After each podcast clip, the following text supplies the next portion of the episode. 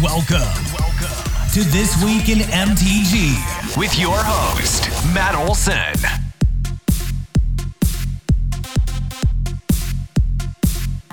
Hey everybody, how's it going? Changing things up? Not really, not really changing things up. But hello. we got uh we got a pack jam full tongue twisters on hand for you. Yes. Yeah. Everybody say that five times fast. We got a jam-packed week full of news. Eh, not really jam-packed. It's it's normal bound of news, I'd say, that we got that we gotta fill you in with. Yeah, it's only pack jammed. Pack jammed. Packed in. Pack rats. Pack rats. Rat pack. Brat pack. There you go. There's a throwback for you. Leonardo DiCaprio? No. What's the guy from the Pack Rat? Rat Pack. Uh, James Dean. No. Not James Dean. Yeah, James Dean. Sure. Isn't he from the original Rat Pack? I think so. I don't know. Sounds else. about right. And then there's uh, Sam. Sam something or another. Also from the Rat Pack. Yeah. But packing aside, Don't fucking say that.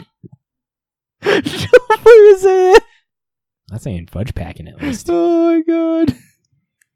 Wow. That's where my mind went right away.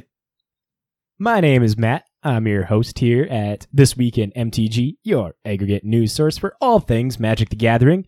To my left, we have the very silent and like questioning his life existence right now, Danny. That's for sure. And then to my right, we actually have JB in house again. Hi, JB. Yay. You left the boggle lair. yes, I did. Is it no longer hexproof now? No, it's still hexproof. Okay, you're good. It just doesn't have trample. Are we hexproof here? You know, by osmosis, you might be. Oh man. So all we gotta do now is just put a first strike counter on us and we're solid. Yes. Or death touch. Something. We need another counter. Vigilance. So we can be ever vigilant. Ooh. Oh, you see what it did there? I did. It sounded Yeah. very heroic. Yeah. Like Batman. Danny's like, How, how about we just mutate this into the next phase of the podcast? Ooh, I see what you did there. That was a good one. solid. We bring the news to you all, all the time. And this week's no different. How it's broken down is we're going to talk about we're going to talk about the winner that we had for the Magic Fest Online Season 1 champion. Not too much to talk about on that, but we'll talk about it. Next, we have a ban and restricted update. Uh, it kind of got spoiled last week that was probably going to be happening. Then we'll jump into the news section where we will hit up Blogatog of the week and get into the news. Then we'll move over to the finance section, talk about card prices, see how they're moving in this very stagnant world of COVID 19. And then finish off with a deck of the week handpicked by the Janky Boggle himself. Yeah. Yeah, I found it. I was bored. He seems a little bit lost. Just a little bit. So, as I was saying, we had our very first Magic Fest Online Season 1 champion, Fabrizio Anteri. Aunt Erie. Fabrizio Anteri. We'll try that again, I Matt. think, no, I think it's Fabrizio Anteri. Fabio. Is it Francisco. I don't know. Oh my god.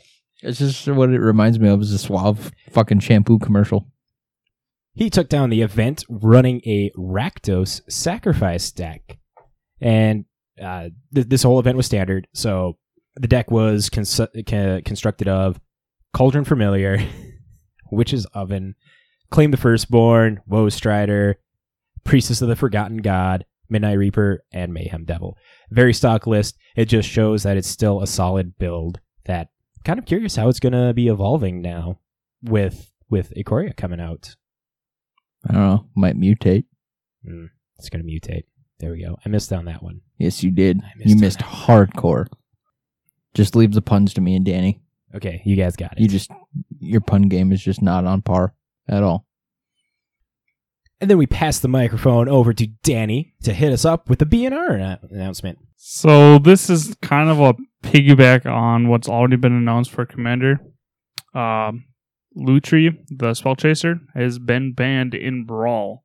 Announced as of today. Um, it will go into effect for tabletop on the 16th. Magic Online will be 16th, and MTG Arena the effective date will be the 16th.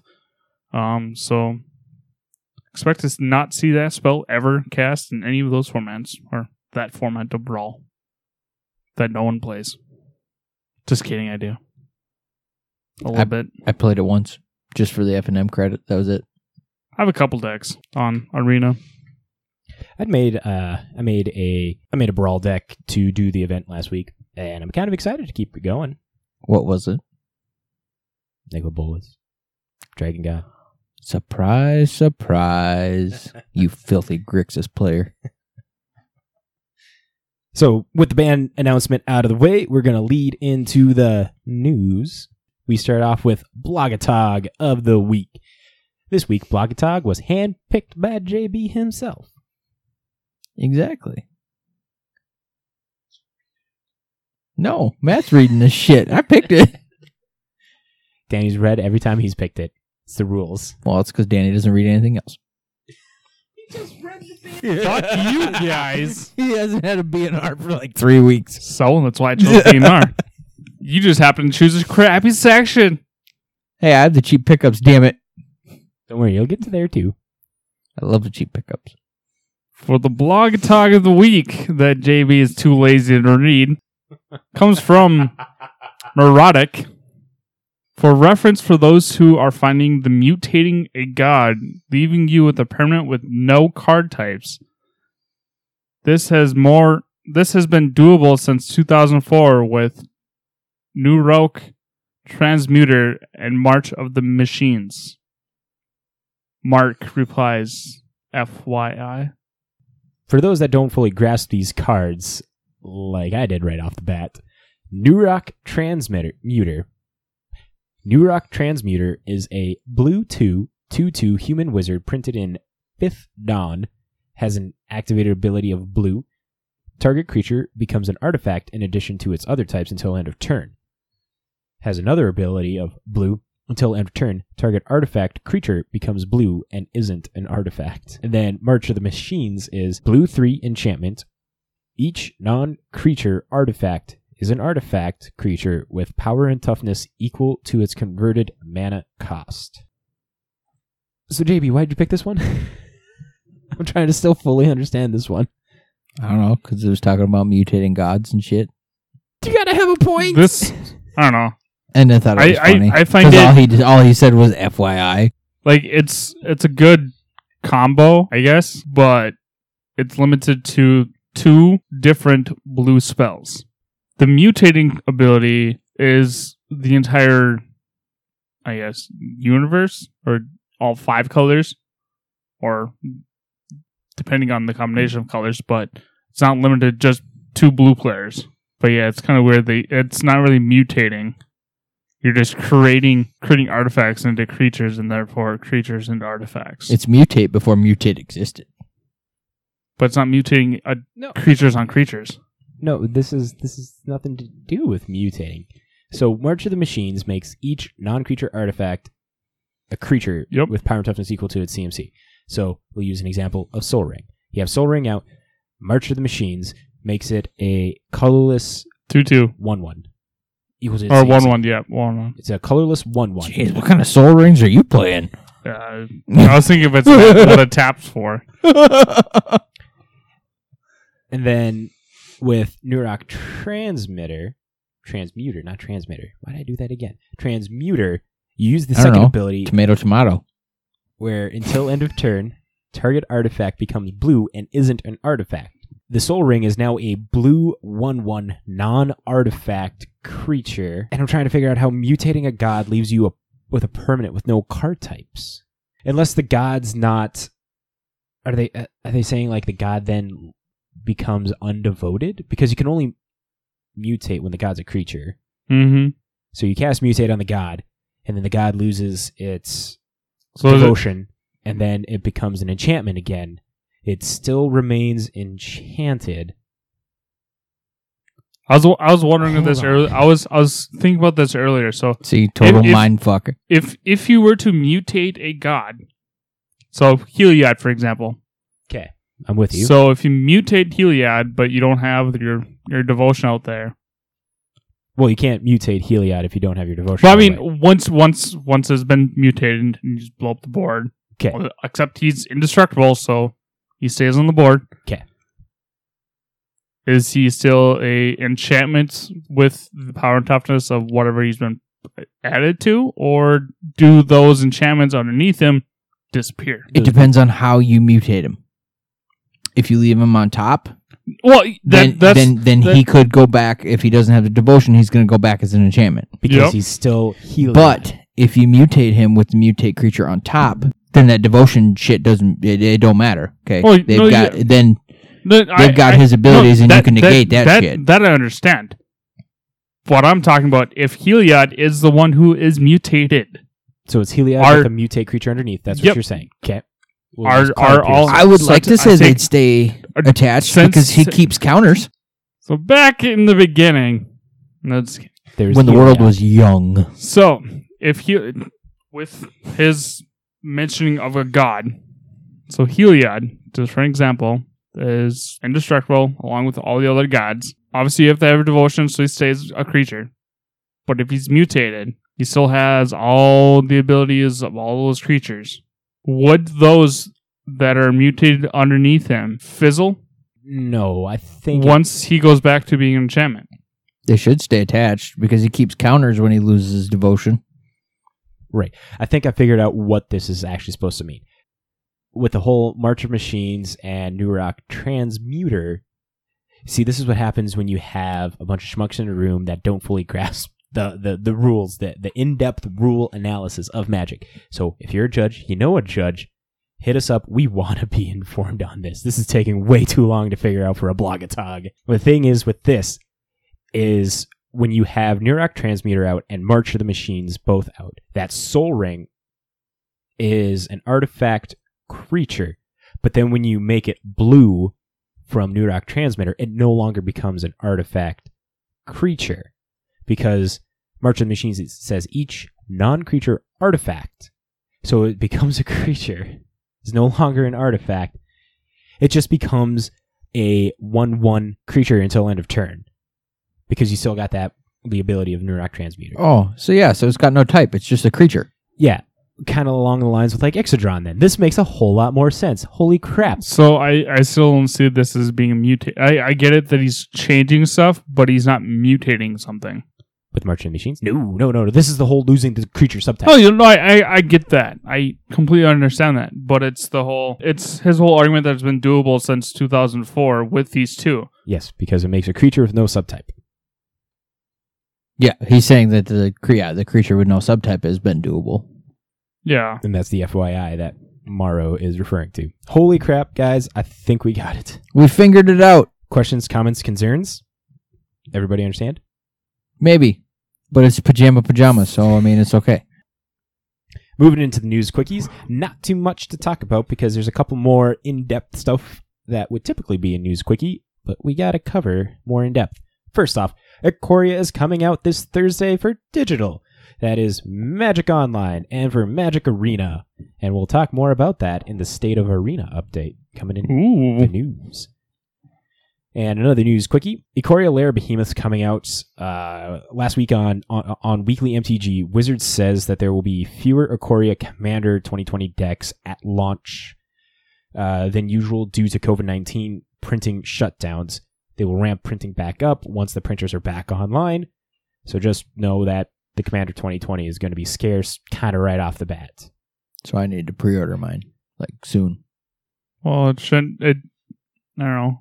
Do pre orders trump orders of just putting on the shelf?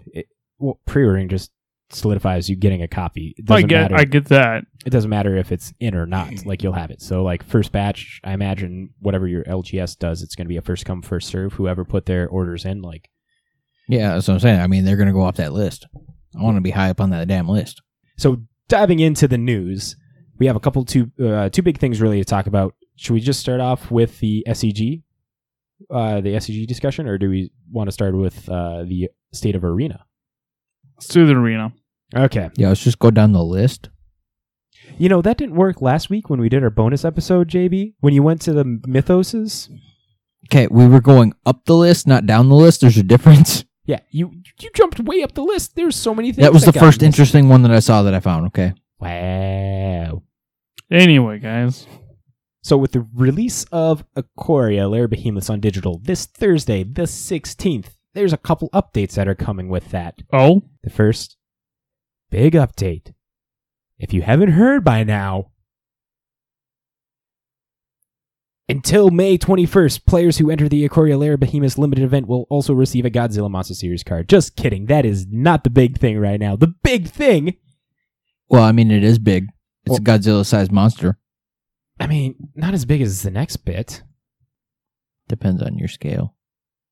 newsworthy wise, This is pretty big. This is an eight person big thing, big. Is it though? Oh, yeah. but is It's Godzilla bigger than eight people? Not if you stack them on head on head. Phrasing, boom. True. True story. Be pretty close. The big thing that I am talking about is we're actually going to get eight person draft on Thursday. No way. Real non bots, human to human drafting. Sick. So everybody just value draft and just screw everybody's piles. basically, it's what I do because I don't draft. Drafting's fun, man. You should try it sometime. Yeah. So as of today, Wizards posted an article on the Daily MTG article site, and a couple of the basics they want everybody to know about with the player drafting. It's going to be two options: a best of one in drafting or a best of three. Uh, best of one dr- uh, bot drafts will still be available and will still continue to rotate every few weeks. So it's like you're not losing out on being able to bot draft at all. It's just that they're now adding in eight person draft. But I mean, with the ability to player draft, who really wants to bot draft? Uh, that's the thing. So when it comes to actual player draft, you're going to be put on a pick timer. There's more. Um, So it's going to be just like the draft in MTGO because you're on a timer on that too. yes, you'll be drafting on a timer, and it's more. It's more straightforward. It's like you're putting your time and effort into the draft. As where a bot draft, you can stop drafting midway through and not have to worry about anything. If you're clearly when you're drafting against a whole table of people, eight people, you're going to want to be picking and doing everything at an appropriate time. Uh, with that, to keep the draft going, uh, player draft will function like leagues. You'll be matched against players outside of the draft pod that you have. So the eight people that you draft with, yeah, won't be playing against them. You'll be playing against people outside. Kind of like the same with bot draft. You bot drafted, and then you played against other people. You're eight person pod drafting with eight different people, and you can actually draft with your friends and stuff, but then you'd battle against other people. With this as well, there are questions on costs with the per, uh, the person drafting, and how this is going to be bro- broken down with uh, traditional draft is the bots is still going to be staying the same. Uh, bot bot prices ain't changing changing. But with traditional drafting with actual players, it's going to be 1500 gems or 10,000 gold to be playing. With this though, the prizes are increased. 3 wins get you 3000 gems in 6 packs. 2 wins get you 1000 gems in 4 packs. Uh, 0 and 1 gets you 1 pack. Let's see. Premier draft, human best of 1. Oh, okay. So the traditional is best of 3. Those are the uh, those are the best of three matches. So you can get up to three wins. Uh, then the premier da- drafts are the best of one. Uh, it's still going to be the same cost of 1,500 gems, 10,000 gold. And then you can have seven wins or three losses, whichever comes first. Seven wins, you get 2,200 gems and six packs. Six wins, 800 gems, five packs. Five wins, 1,600 gems and four packs. Four wins, 1,400 gems and three packs. Three wins, a thousand gems in two packs. Two wins, 250 gems in two packs. One win, 100 gems, one pack. Zero wins, 50 gems, and one pack. That's the the the prize uh, payout when it comes to that. Uh, there's a fancy little uh, interface update or uh, interface that they're going to be including in here. Uh, the draft UX is to help convey some of these intricacies such as whether you are passing to your right or your left as well as show you show you the status of other players draft picks but not the picks themselves mind you So like to see who is still on what pack, how many packs are kind of getting like held up on whatever person, and just see the flow of the table, and of course the rotation of left or right. The time uh, is going to be broken down this way. Uh, for example, you'll have the most time for your pack one, pick one decision, approximately 70 seconds. However, by the time you get down to pack three, pick seven, this time will be reduced to 30 seconds.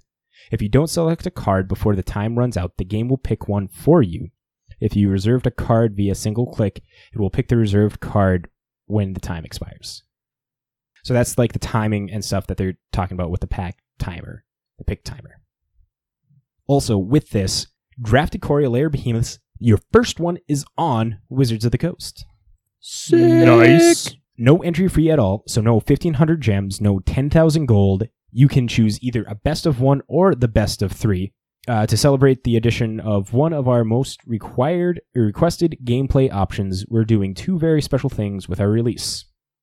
Both of them, best of one and best of three, will be available on the 16th. Your first one is free on either best of one or best of three.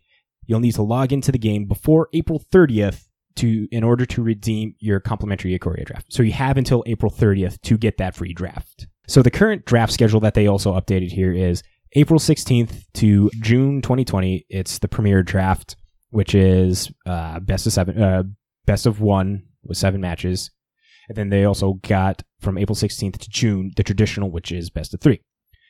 April 17th to May 1st, Core Set 2020 Quick Draft.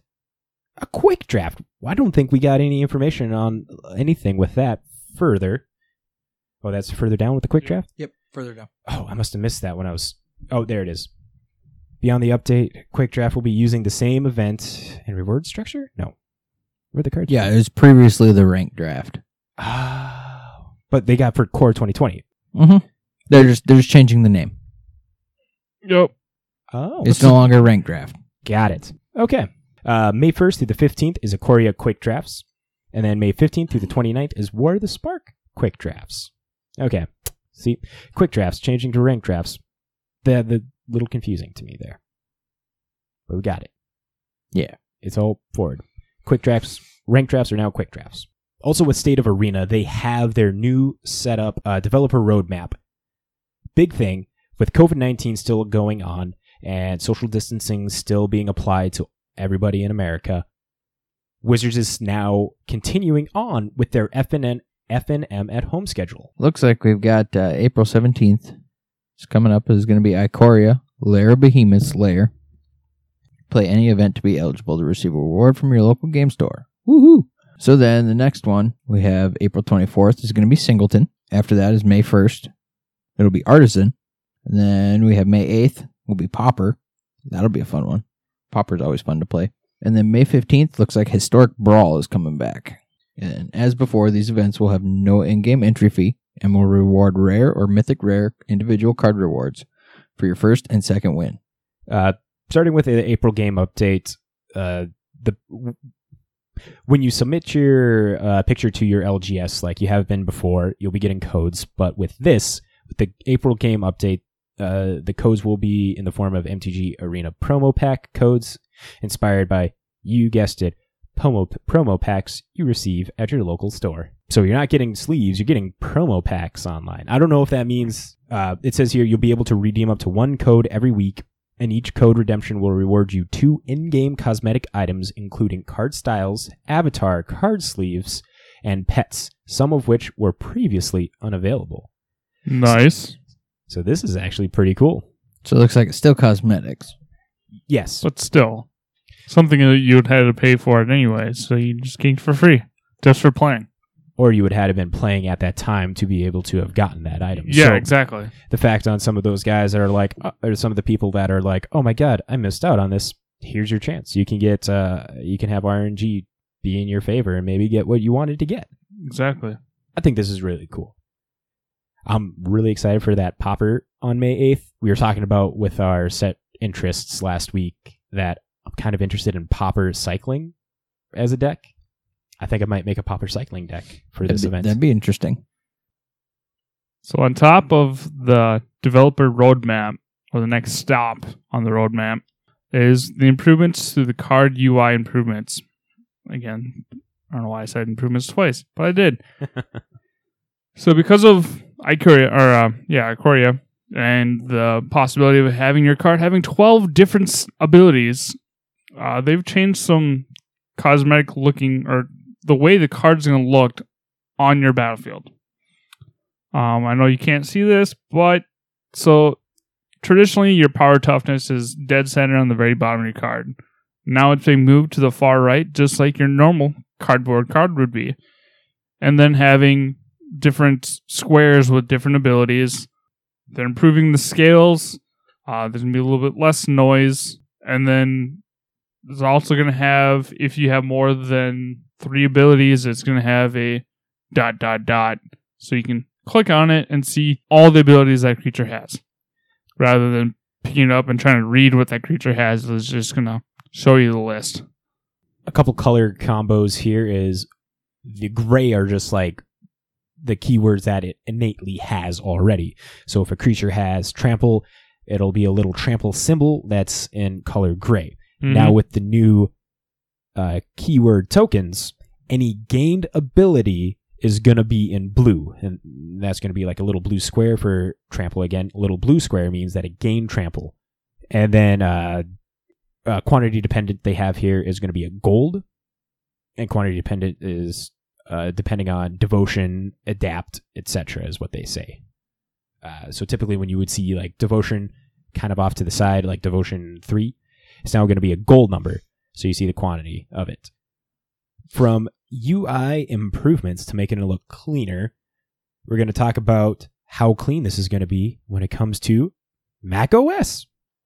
No one cares. yeah, no one cares. Just kidding. Just kidding. All you Apple we people. we know a few people that are deeply saddened because it didn't come out for Apple because Apple has to do the things their own way. Make it so hard for everyone else to do something so simple as to play Magic Arena. Ugh. Your day has finally come that you can finally enjoy what everyone else has been enjoying for the last what three four years now. Wow, they still got a little bit, but I mean, it's it's at least it's on the It's- horizon. It, it's yeah, you can finally see the light at the end of the tunnel, which Uh, will lead you to Magic Arena. but don't get too antsy just yet. It is coming soon, but it's not out yet. Please be patient. They're working on a 64-bit client first. I'm not I'm not a designer, a program designer, but they got to get this part, the 64-bit down down first, and then be coming out with a release date. But behold, there's a light at the end of the tunnel now. It's it's just like wh- when Wizard of the Coast said, "Hey, There's an announcement for an announcement. it's it's gonna be a bit over 165 dollars for the Secret Lair, Just a bit. just Oh, a just a boy. bit more." Foreshadow. Oh, So you Apple people, hold on to your britches still. Because she's coming. It'll be cheaper and faster just to go buy a PC, and your stuff will actually work correctly. She'll be coming around the mountain. Shut up, She Jamie. comes. Another thing on the developer roadmap is Cube Draft. Not Cube Sealed, but Cube Draft. Since we now have eight person draft, Cube Draft is going to be a thing. And of course, with Cube Draft, that's going to be a phantom draft, so you don't get to keep the cards, but it's going to be a mainly historic based Cube Draft. So you'll have all the cards that they have added into Arena, including the historic anthology. Speaking of historic, So it looks like we've got some cool things in store for historic. So while they don't have anything specific to announce yet, they'd like to make it clear that they'll be continuing to support historic, and they plan for it to be increasingly more prominent in Magic the Gathering Arena as we expand our eternal format offerings. So they're going to continue to strengthen and diversify this play mode, specifically adding cards that fall outside the realm of Pioneer and Standard to keep this format interesting. Historic Anthology 3 is currently planned to release sometime in May. So that gives you a little something to look forward to. And also, looks like work is going well on Amonkhet Remaster, and you should expect that to arrive sometime this summer. We're also continuing our work with Magic R&D on future planned Pioneer focused set remasters, though they remain in concept for now. So between this, Historic Anthology 3, Core Set 2021, Jumpstart, and Zendikar Rising. There's plenty of new card content to look forward to for the rest of the year. I almost forgot about Jumpstart. Oh, Yeah, Jumpstart's going to come to Arena, huh? I don't think if it's coming. Is it coming to Arena? If it comes to Arena, that's going to be super cool. That'd be sick. Jumpstart, for those that don't remember, is where you're going to get two 30 card packs where you just are supposed to shuffle them in together and just have a draft deck. There's going to be lands and stuff in there, and each pack is going to be a different theme of ranging from unicorns to Garruk to wizards to Phyrexians, which is super rare. But I'm excited for that. I mean, I'd like to say since they mentioned it in the state of the arena that, yeah, I mean, it would be coming to arena. I think it'd be cool if it came to Arena. I don't know. How, I don't think it would be that far fetched for it to come to arena. I mean, nor would I. I think that'd be pretty, pretty easy to code in. Draft games without worrying about drafting the cards. Heck yes. So you want to know some real big news? What's the big news? Plan for 2020: Magic the Arena on mobile. Hmm. No way. Yep, yep. Time to put down Pokemon Go, kids. And and they're gonna have a cross-platform support for it, so you can play online on your computer or on your mobile with friends that are either on their mobile or on their PCs. I'm still nervous of how this actually is all going to be coming out. All I can say is your batteries are gonna burn out and you're gonna be out of data quick. Yep, I have a feeling that's going to eat up a shit ton of data. So hopefully you have unlimited. It's going to do more than just eat up your data. Like, It, it's it's gonna push it's gonna push the the phones to their max. their processing power and computing power and stuff because Ma- Magic is the only game, you know, if we're going to be comparing it to something like Hearthstone or Pokemon, they have a limit number of limited number of cards that you have on a field at a time. Oh yeah, Where Magic is we've seen you can make so many infinite. Yeah, you can break you can the make game. infinite. So I think just just with me being a mobile gamer, just like I play games on my phone all the time, I've burnt my screen before many times. What? You you play your game so much that you actually burn into the the screen of whatever it's showing. Like I've had phones where my main screen, like my app, my apps, are literally burnt to the screen. So I can be off this page, just on a white page, like pull up internet, just a white page. They're still showing. I haven't had anything like that yet, but I know Yeah, that's crazy. when I play Mana Strike, which is a very fun game for everybody. Yep. It's uh it's uh what's it called? Clash Royale. It's Clash Royale for Magic the Gathering. Yep. After just like two matches, my phone just gets really hot Yep. and it auto dims. Yep. And so I'm kind of picturing maybe like Arena is gonna be taking that much power as well, and your phone is Well, just- you got to think though, Magic Arena is already a dark screen. so is Ma- Mana Strike. Mana Strike isn't dark. That's that's a lot more bright lights, whereas Arena is dungeon dark.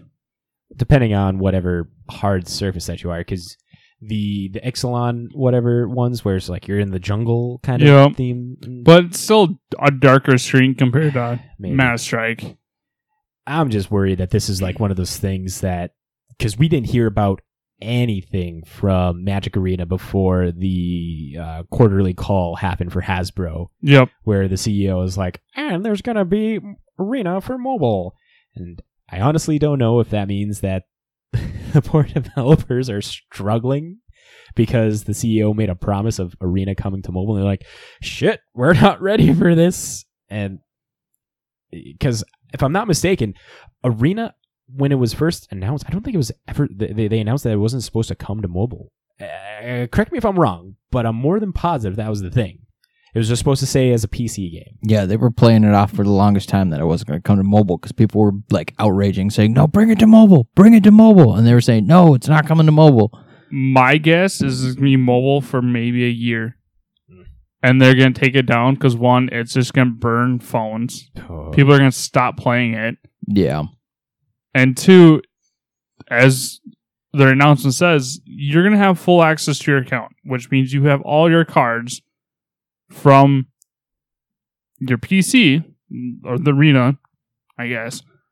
So just the computing power, just for your phone to compute it to your phone and then hold it, is just going to burn. It's going to burn your batteries and your motherboards. There are two games that I can think of off the top of my head that you can play on mobile, that you can play on console, and you can play on PC. Fortnite and PUBG. Yep. A- And you actually got the new Call of Duty, right? You could play that on mobile as well, and you can link that up. so So, I'm not sure about Call of Duty. okay, well, we know for sure Fortnite and PUBG both have a mobile client that actually allows you to do cross platform Yep. with other consoles and stuff. Yep.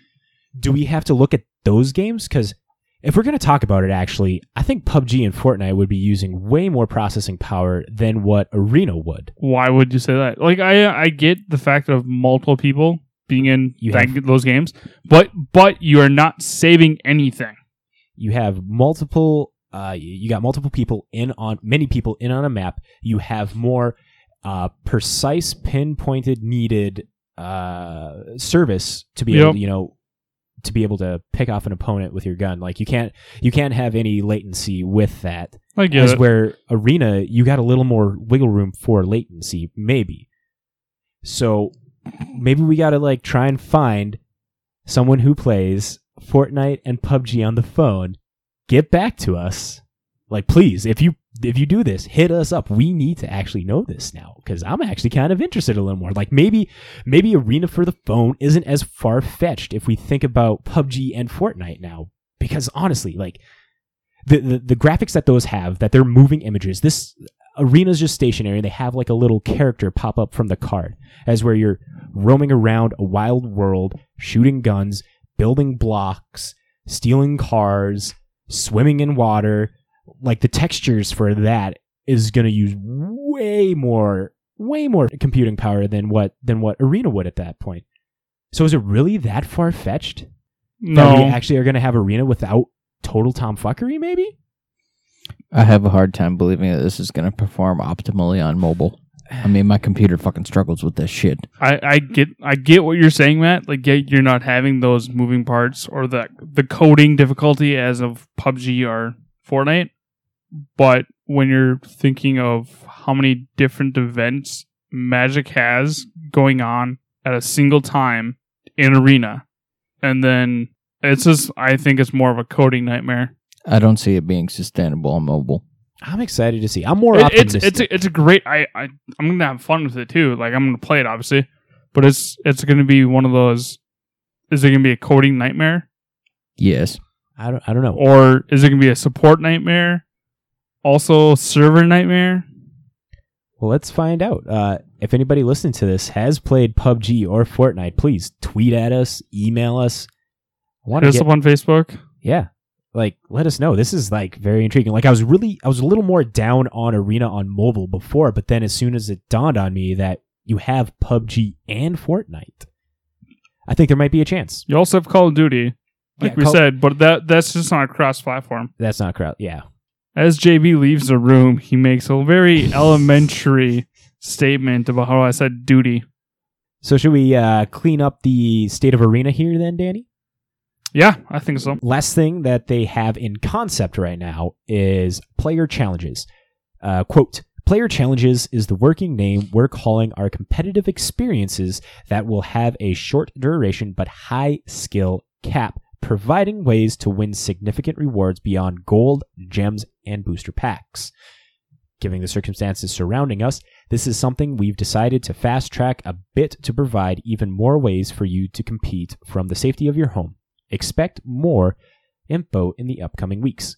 So these player challenges are kind of like what we had with the what we were having with like Magic Fests and stuff, and the MPL as way those events to like get in the chance to get in those. But those are like you got to grind the ladder, get into Mythic and stuff to have a semblance of a chance. They just want more people to be able to have access to a high level of competitive play. Uh, a couple of the things that they note here, uh, the bullet points. Prize and format will be different from our meta game challenges, but will follow an X wins or Y loss format. So no bracket or Swiss. Kind of like what League is on MTGO. Uh, with competitive, there will differ from our Mythic Point qualifiers as they will not require any sort of pre qualifications to compete. They will also be separate from Magic Esports and MPL play. The goal is to have player entries support the prize pool. Rewards will depend on region and local laws. And that's that with the the player challenges. Kind of excited for more easy ways to be able to actually compete in high level stuff. I I think there's a lot of people that are doing Magic Arena events and stuff, and this could be a good way to have those people move up, kind of. Last thing in the state of Arena is tune into the early access event on April 15th to support some of your favorite content creators that are getting early access to it. They're just going to be streaming, drafting, playing, and all that stuff. You have a content creator that you want to watch, go give them a watch. So, State of Arena was pretty long. We're going to talk about one more thing now, Short, for simple, and to the point. and it's going to kind of actually lead into our finance section. I feel. The, the, the, the transition, the segue, might be too hot to handle. or too hot that no one's going to care. But we'll let you decide. So, this last little bit, back to my comment of Wizards of the Coast comment about, oh, 165 might be a smidge over 165, was in refer- uh, reference to their new sec- secret lair, Ultimate Edition. It has five, just five cards in it. It is your enemy fetch lands. So we have Arid Arid Mesa, Marsh Flats, Misty Rainforest, Scalding Tarn, Verdant Catacombs, and one commemorative display box. Does anyone want to guess at this price? So when it got announced uh, a couple weeks ago from the professor with Blake Rasmussen, they said that it would be just a bit more than 165, which was the anthology boxes that you could Mhm. get. They just said a bit more than 165. Oh, mind you, this is also SCG is the one that posted this. They're really the first ones that are posting pre-orders for Secret Lairs right now. So with that in mind, take a guess. If it's under, if it's hundred dollars, go a little bit more. Oh, if, if you're thinking 200, go a little more. 300? You're getting closer. The asking price for this secret lair it is three hundred forty nine dollars and ninety nine cents for five cards and this commemorative box. The box is sweet. Don't get me wrong. What? But is it a $200 box? No, it, it it's not even a fifty dollar box. But it's the fact that they're gonna they're they're charging you three hundred and fifty or three hundred fifty dollars for five cards. So that's seventy dollars a card, where you can go and pick these cards up for Yeah, because we did the math one. Thirty dollars For- forty dollars a piece. Well, it depends because they all range differently. Well, yeah, I yeah, we I did. get it. Me and Matt did the math a while ago When- when, it first came out. Um, what each one was singularly, if you were to buy one of each, At the cheapest price. And I think we came up with like what two hundred and thirty some. No, that was 220. Well, it was like two thirty one or something like that, Okay. give or take, give or take five bucks. So, somewhere in there for that. The fact that uh, the fact that this is 350 bucks. This thing is not including shipping and handling or sales tax at all. That's another thing. The fact that uh, SCG is selling this for 350 has blown everyone way out of the water. Just for the sheer fact that as as as said pretty well by Saffron Olive, uh, said pretty well by Saffron Olive. I guess 350 is a bit more. It's technically a bit more than 165. More than double the price. I mean, uh, look at it as what you may of a bit more, but the fact that uh, 350 for this. For five cards. I say we all boycott this and nobody order this damn thing. It's already out of stock. yeah, SCG Oh my god! SCG sold out on all their pre-orders for them. People people bought them for the 350. Oh, oh, So many whales. it wasn't 350 maybe for everybody because if you had an SCG premium membership. You saved a whopping seventeen dollars and fifty cents. So you could have got yours for three thirty two. That's not even going to cover shipping and taxes. No, it's not. Taxes alone, it's not going to cover. Hell no. Oh. At what North Dakota? North Dakota's seven and a half percent. Yep, seven and a half.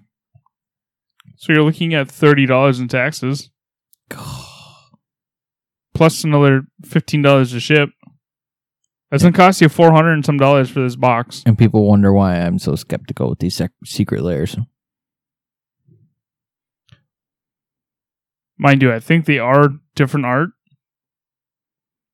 Yeah, they're all new art with these. Uh, we talked like we talked about this about a month ago. I think is when they first got spoiled. Actually, a month ago um, when they first got spoiled. We talked about them, and we were first speculating them at like you know two hundred bucks without shipping and handling right off the bat. Three hundred and fifty. People are saying it's like if this was around the two hundred dollars mark, maybe they could justify it. But now that including shipping and handling, this thing is going to be closer to that four hundred dollars. Oh, it is four hundred dollars. Well, apparently Ship- people are justifying it because if it's already sold out, just for SCG.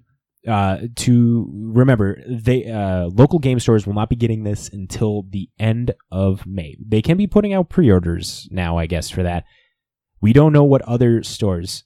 I wonder if we we should ask uh, Big Nix and then maybe get back to you guys on social media and see what Big Nix is doing for something like that. you know, with everything that's going on with the pandemic and everything like that, honestly, with what they should do, they should give these secret lairs to the freaking LGSs.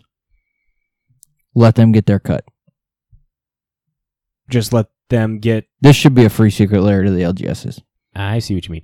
Uh, that's in reference to Wizards giving all LGSs free mystery boosters. You think that the secret lair should be one of the free things to help Yeah. LGSs get the cut, get a bit of a cut?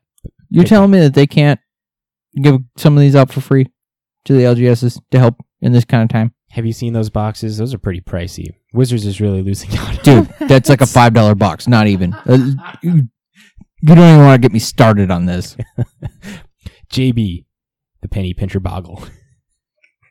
You darn tootin'. Yeah, no. Uh, Though again, this is just SCG. We don't know any other market prices and stuff. Uh, to my knowledge, nothing has been, nothing else has been posted on who's pre-selling, uh, who's been pre-selling these at whatever price. So keep an eye out for your LGS. It's just that SCG is such a big name in the finance section of Magic products. Like they're setting this at 350 before their premium member discount. Imagine how much is gonna be going for on eBay. Yeah, no, like that's a thing. Who- Thousand dollars. It's gonna be like the mythic editions all Pe- over again. First off, if it's going on eBay, easily you can imagine at bare minimum the price is doubled. So $700 minimum on the secondary market for this thing in a sealed pack. And then it, again, w- I just uh, for for everybody out there, we're just three schmucks in a room with some microphones. Our finance is nothing. We're just going off of knowledge and interactions that we've had with in the past. With that, seven hundred dollars is a minimum on a secondary market for five cards. I really, well, Wizards don't care at that point. Like they No, they don't care. they already made their money. Oh yeah, for sure. It's just that these cards are going to be ridiculously high priced then because of something like that. I tell you what, they better be fucking gold plated for that price. They're not gold plated. They went over this. And first off, again with this, they uh, th- they're actually going to be more with this. Got to rewind here a little bit. The professor did an interview with Blake Rasmussen uh, a week and a half ago back, and they were talking about the secret lairs. Blake Rasmussen said that the amount of actual versions of these secret lair fetch lands that are coming out of the world is going to be more than all of the current secret lairs that have been sent out because each store, each WPN store is getting 10. And this is not like a print to demand. This is like they're all getting 10 and then there'll be more later. Uh, the fact that they're all getting 10 is going to be a lot more out there in the world and maybe there might be some weird prux, price fluctuations. I'm not sure. We haven't seen it. Nothing's been shipped. But Magic players are definitely worried about this it it has resonated over the finance section over the casual section.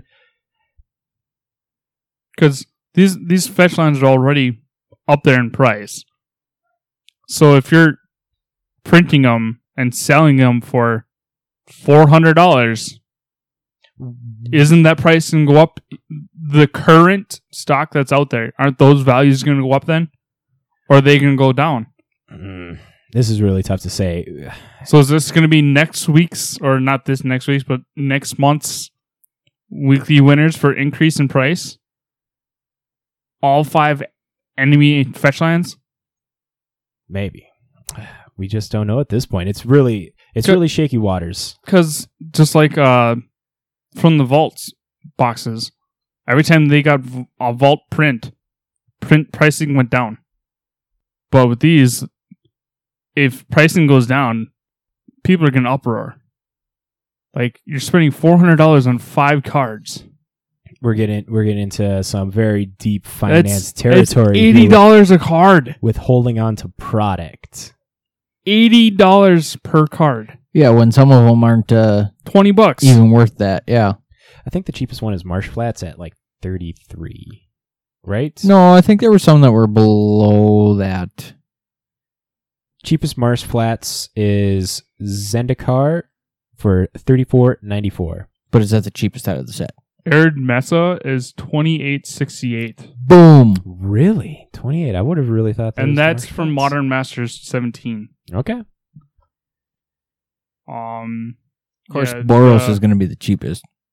the Zendikar expansion. Ex, yeah, that's, Expedition. expedition is the most expensive. That's Of course hundred dollars. most Well, yeah, it's because it's the expeditions. Um, from Zendikar by himself, it's twenty nine sixty sixty one market. Yeah. So that one's that one's probably the cheapest all of them. The Boros one. Well, you bet your this week in list this week in MTG listening asses, we are going to be talking about Secret Lair fetch lands For a while. in the future for sure. This is just like the start of it. Uh, it just kind of really got everybody riled up again. Well, you know they're going to have the allied cycle. There's no way they're going to sell just the enemies. Oh, that one, that secret one's going. That one's going for eight hundred dollars. No. No, the allies are usually cheaper. To calm everybody down, do remember Blake Rasmussen said that the Secret Lair Ultimate Edition Secret Lair fetch lands is not going to be the only printing of fetch lands this year in 2020. We don't know how we're going to be getting more fetch lands. Zendikar. Another another secret lair I'm for feeling allies. Zendikar. if I'm going to guess, I really want to say it's going to be in the commander product of Zendikar. Like they're going to print uh, the way for Wizards to really like profit from this is they print the fetch lands in the commander product. First off, that's what every commander magic player, every magic player has been saying is print it in a commander product Oh yeah. commander players like fetch lands. You don't need a fetch land. And that's like one of the biggest things that Mark Rosewater and Blake Rasmussen have talked about is like you don't need a fetch land to play. But the fact that it makes it more cleaner and efficient way to play, Mm-hmm. it's very tantalizing to some of these higher levels. But one of the we got to like deviate a little from this thought process as well because, you know, Wizard still sees the numbers and from what they say they haven't fully revealed the numbers and stuff to us, but just cards that you have magic is still the form of magic that a lot of people play. Meaning it's whatever you have access to Moving on. to the finance section before we we just keep getting Before before our tangent continuously goes on and can never stop. this this definitely has a long ways to go. So It we're just gonna cut this off, nip it in the bud, and we're just gonna jump straight into that finance section. Since we were just talking about finance. Exactly. Yep. So hold on, hold on. Cha-ching. Did you hear that? What? That was a new audio clip I just put in there. No way. They didn't hear it, but oh man, I hope you're gonna love it. Ooh. Is this some sort of chin ching? Even well, yes, but kind of better. Called it. I know Matt too well. Oh, you'll see. As always, what we do with our finance section is we go to mtgstocks.com, a very well organized site talking about, posting about all magic prices and cards right next to the card. They have a nice little graph showing the fluctuation of the card, if it's going up in price, going down in price. Shows all the printings that the card has had, shows the high and the low end. I feel this is a very important tool for anybody that's like very curious of magic finance. And every Friday, they come out with an article called Weekly Winners. It's a very well done article where they highlight three to four cards of cards that are moving up in price, and then they also highlight cards that are going down in price that you can pick up for cheap. So this first one is a two for one with cycling getting announced in Ikoria. These two cards have seen a 370 to 400% increase. We have Decree of Silence and Decree of Annihilation. Decree of Silence reads it's uh, blue blue 6 for an enchantment. Whenever an opponent casts a spell, counter that spell and put a depletion counter on Decree of Silence. If there are three or more depletion counters on Decree of Silence, sacrifice it. It has cycling, blue blue 4. When you cycle Decree of Silence, you may counter target spell. And for Decree of Annihilation, it is red, red, 8. Sorcery speed, remove all artifacts, creatures, lands, graveyards, and hands from the game. Cycle cost is red, red, 5. When you cycle Decree of Annihilation, destroy all lands. It's either an Armageddon or it's a start game over. Yeah. And what's making this move up in price is the commander cycling deck because Gavi Nest Warden is the main commander and it is the Jeskai one. It's white, red, blue, 2 for a 2 5 human shaman legendary creature. This is the thing. You may pay zero rather than pay the cycling cost of the first card you cycle each turn. Each turn. So you're getting yourself a free wrath or a free counterspell with those. Just the fact of that. And Decree of Silence was already showing a little bit of movement and stuff because Solemnity was making movements last week with counters and stuff. But the fact that we have the cycling commander, this the, these both are now seeing a jump in price because they're just going to be a free cycling Mm-hmm. the first spell each turn. Each turn. ah. Ah. oh, uh, so we set the percentage that they're jumping up. Decree of Silence is now $23. Decree of Annihilation is just under $10.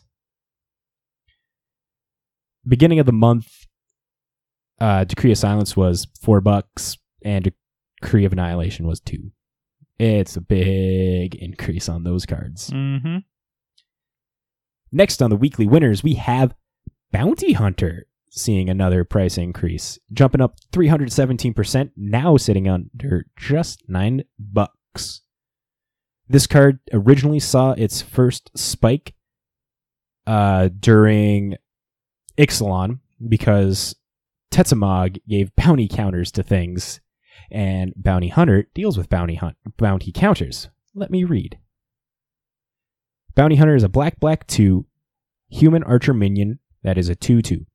It has tap, put a bounty counter on target non black creature, and it has tap, destroy a target creature with a bounty counter on it. With counters and stuff being a thing, being able to move around with Uzalith, Ozolith, uh, th- this is going to be something that is looked at. And then also with a new card that got announced, Chevill, Bane of Monsters, which is a green black 1 3 human rogue. Chevill reads Death Touch. Beginning of your upkeep, if your opponent controls no permanent with bounty counters on them, put a bounty counter on target creature or planeswalker an opponent controls. Whenever a permanent an opponent controls with a bounty counter on it dies, you gain 3 life and you draw a card. So unfortunately, Bounty Hunter does not hit the planeswalker that has the bounty counter on it, but it still hits. This this is just another free way to be giving out bounty counters, and then you just tap Bounty Hunter as a way to just pick off them creatures and planeswalkers too. Lastly, on the weekly winners, we have Pemmin's Aura. Actually, one of my favorite cards. I have like ten of these things. It is a. It's seen a hundred thirty-five percent increase, sitting at ten bucks right now. Pemmin's Pemmin's Aura reads Blue Blue 1 Enchant Aura. Enchant creature. Enchant creature has pay blue, untap enchanted creature. Has pay blue, enchanted creature gains flying till end of turn. Enchanted creature has pay blue, enchanted creature gains shroud until end of turn. And then it has pay a colorless, enchanted creature gets plus one, neg one, or neg one plus one till end of turn. This is the embodiment of like the morphling kind of cycles and stuff.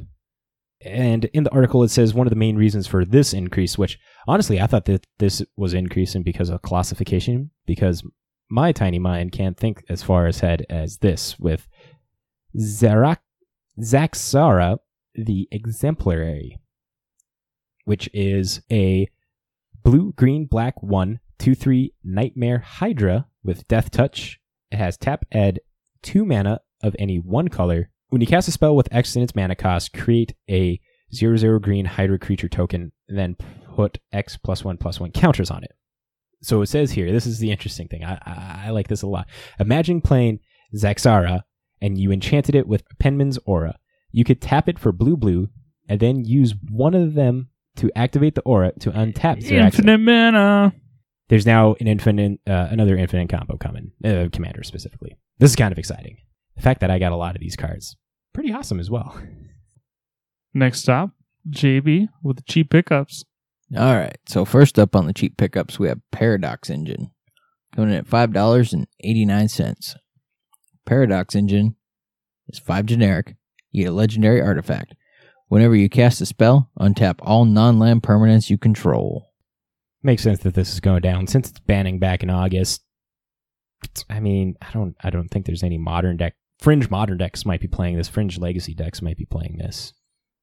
It saw a little bit of a play in Pioneer right when Pioneer started. I know there was a couple people trying to make this work, oh, but Oh, that's right, Pioneer. and then it kind of just faded. So next up, we have True Name Nemesis, coming in at eight dollars and ninety nine cents. True Name Nemesis is a single generic, blue blue. You get a Merfolk Rogue creature, and as True Name Nemesis enters the battlefield, you choose a player. True Name Nemesis has protection from the chosen player, and it's a three one. This is the Battlebond version. About a month ago, we were talking about the Commander 13 version of this that was going down. Good to see that both these cards are going down. And those of you that play Merfolk Legacy that don't or want to get into Merfolk Legacy, get ready to pick this card up, I guess.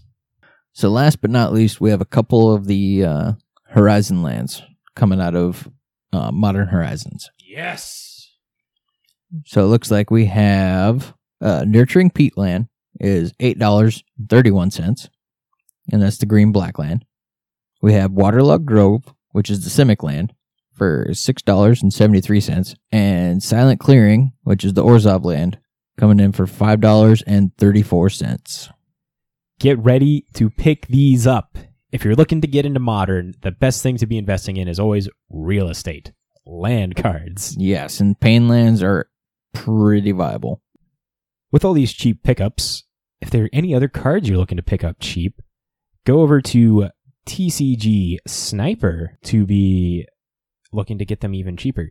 TCG Sniper is a great website where you submit a link, uh, a TCG player link of a card that you want into TCG Sniper, set a desired price that you want the card to be at, and you will get a notification when that card drops to that price. And then you click on the link, you buy the card for the cheap price, and you feel like a winner. Side note: TCG Sniper also works for Sealed Product. Indeed, it does. And last but not least, after the finance section, we close, as always, with Deck of the Week. This week's Deck of the Week is a modern Niv to Light deck submitted by. Doesn't have his name. Yeah. From the Super Qualifier number 1212465. It went 9 0 on the Super Qualifier. So Nib Delight decks have been kind of tearing up the scene lately. Uh, they got their start in Pioneer mainly, and now they've been uh, tearing up Modern. So I figured might as well pick one. Let's run through it for the deck of the week. this is a toolbox of all toolboxy lands because the main the main thing of the deck is Niv Mizzet Reborn, which is a WUBRG 6-6 dragon avatar with flying that reads When Niv Mizzet Reborn enters the battlefield, reveal the top 10 cards of your library. For each color pair, choose a card that's exactly those colors from among them. Put the chosen cards into your hand and the rest at the bottom of your library in a random order. And if you could guess, every card in your deck is a multicolored card that is a guild color. Along with Niv, uh, one of the big things with Niv Mizzet Reborn is the other part of the combo, not combo, the other part of the namesake of the deck, Bring to Light.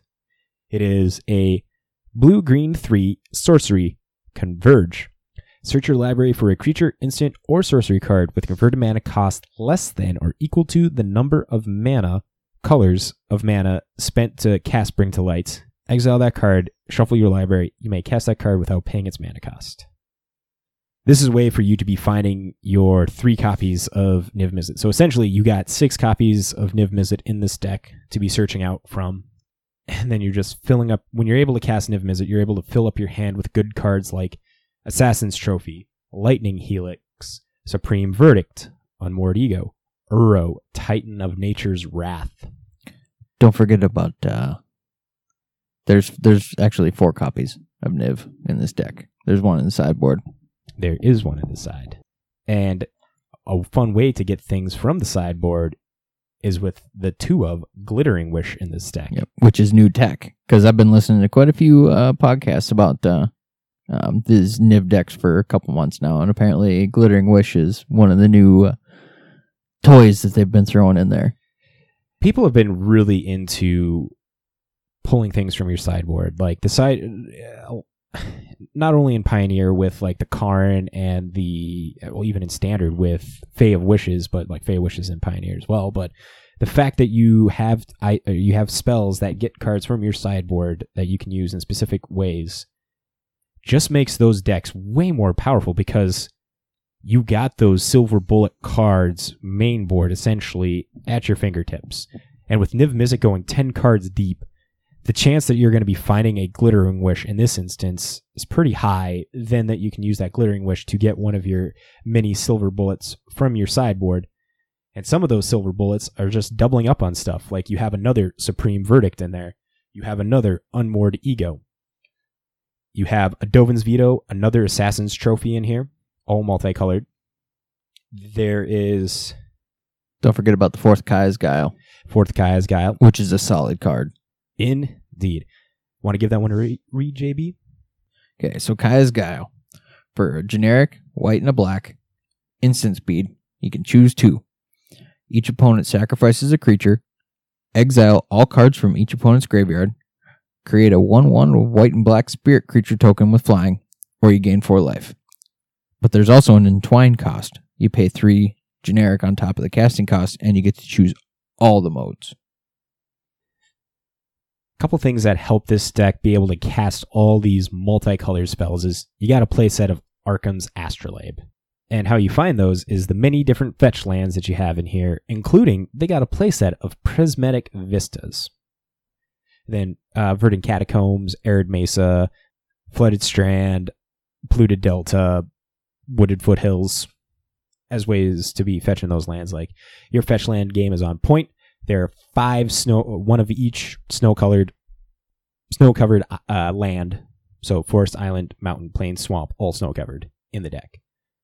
So getting a turn one Arcum's Astrolabe is really going to help help your mana fixing. I think we should also talk about a couple of the planeswalkers here in this deck.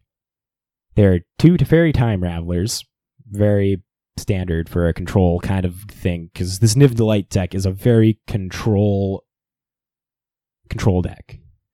So Teferi Time Raveler, as everybody knows, has the static ability of each opponent can only cast spells they when they could cast a sorcery. The other planeswalker in this deck is Wrenn and 6. A green red 3 loyalty planeswalker has a plus 1, return to one target land card from a graveyard to your hand. Going to be a fetch land. A neg 1, Wrenn and 6 deals 1 damage to any target. And then neg 7, you get an emblem that instants and sorceries in your graveyard have retrace. There's no no doubt in my mind, no full understanding reason. I get why this steamrolled everybody. 9 and 0. The amount of responses that this deck can interact with, the amount of reacting and putting out threats, like a 6 6 dragon, and you're just like backing it up with a bunch of protection of lightning helixes, and then keeping the board cleared with Supreme Verdicts, and Kaya's Guile. Like this deck definitely deserved making it up in the the 9 section of the modern super qualifiers online. Yeah, this deck looks super sick though. And you can pick it up for Eleven hundred dollars. yeah. Oh, yep, yep. Didn't, didn't comment on the price. Yeah, this is an expensive deck. Don't get me wrong. Like, you want to be jumping into modern right now. This is not the deck to be jumping into. Well, yeah, it's got three Uros in it. I mean, there's 120 bucks right there. The the playset of Wrenn and sixes, 200 bucks. there. Verdant Catacombs, which is 120 for the two of them. Playset of Pillar of the Paruns, freaking 78 bucks. Yep. Thoughtseize. It has three Thoughtseize, three Assassin's Trophy, which is 90 and eight, uh, 90 and 40 dollars respectively. but as we close out deck of the week, I got to ask you guys, anything else you want to say? Keep on listening. Follow, subscribe, Like, Twitter, Facebook. tweet, retweet. Hit us up about that PUBG and Fortnite stuff. We need to know. Any information you want us to cover? Let Just us know. kidding. Just just hit up Matt. Matt's the only one that wants to know about the Fortnite and PUBG. Follow JB on Facebook. Yeah. JB, Yeah. get better at posting on Facebook. I there. know. I Talk about work your on that. decks. Talk about your little hexproof hideout where you just brew My all secret day. boggle layer. Yeah, where you brew all the time. I do do a lot of that, don't I? You do. I That's do. where you got it. When you have brew ideas, post it up on Facebook. People start There following him. Yeah. He's a Start helping me out here. he's a cre- Let's let's spitball. Let's make a collective deck here. He's a slippery genius. Always looking for cool, fun interactions and infinite combos and stuff like that. And from there, let's hit that outro. So make sure to follow us on all the social medias. We have Facebook, Twitter, and then if you have questions, comments, concerns, send us a Gmail at thisweekinmtg at gmail.com. We have podcasts coming up every Tuesday. On the Tuesday. At what, 5 a.m.? I have it going at 6 a.m. now. Well, fine. 6 a.m. on Tuesday. Listen to it while you're eating breakfast on the way to work. Come on. Or going to bed, depending on work, work schedule.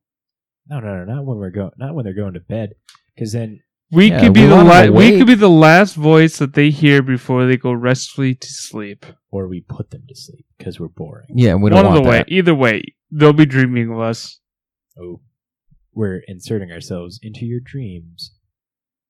Make And them want to play magic. Learning by osmosis. Exactly. Follow us.